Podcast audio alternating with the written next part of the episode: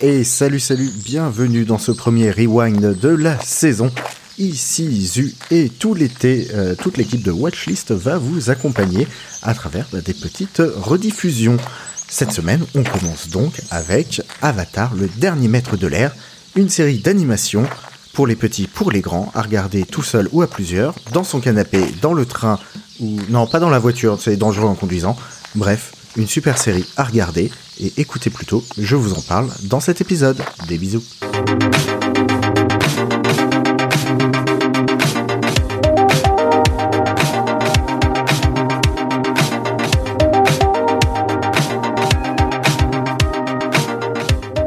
Salut salut, ici Zu, et cette semaine je vais vous parler d'Avatar.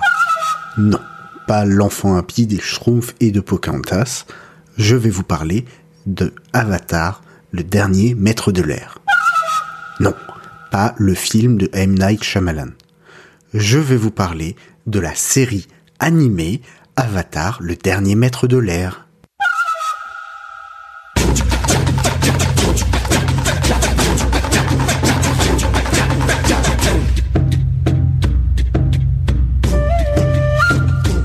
Cette série animée donc est sortie sur Nickelodeon entre 2005 et 2008.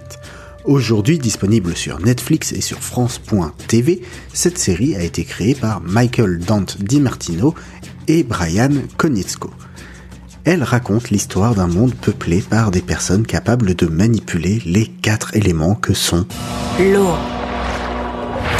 la terre, le feu, l'air. Il y a très longtemps, ces quatre peuples vivaient en harmonie. Mais un jour, la nation du feu décida de passer à l'attaque. Seul l'Avatar, maître de ces quatre éléments, pouvait mettre fin à la guerre. Mais juste au moment où on avait besoin de lui, il disparut. Cent ans plus tard, mon frère et moi avons découvert le nouvel Avatar, un fils de l'air appelé Ang. Et même si sa maîtrise de l'air est exceptionnelle, il a encore beaucoup à apprendre avant de pouvoir sauver qui que ce soit. Mais je suis certaine que Ang peut sauver le monde.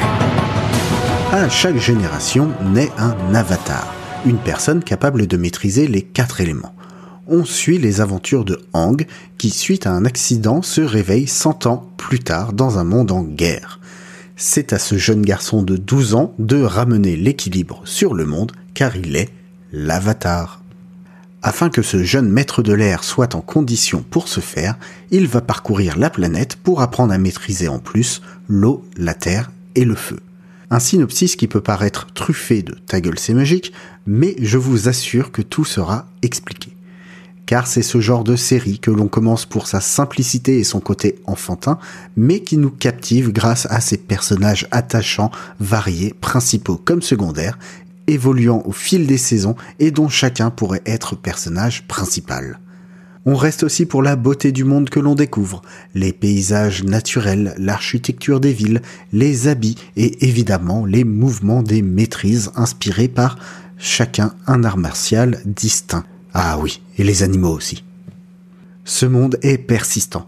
On découvre son histoire, on attend de voir comment il va évoluer et spoiler, on en parlera dans un autre épisode sur une autre série qui commence par Avatar.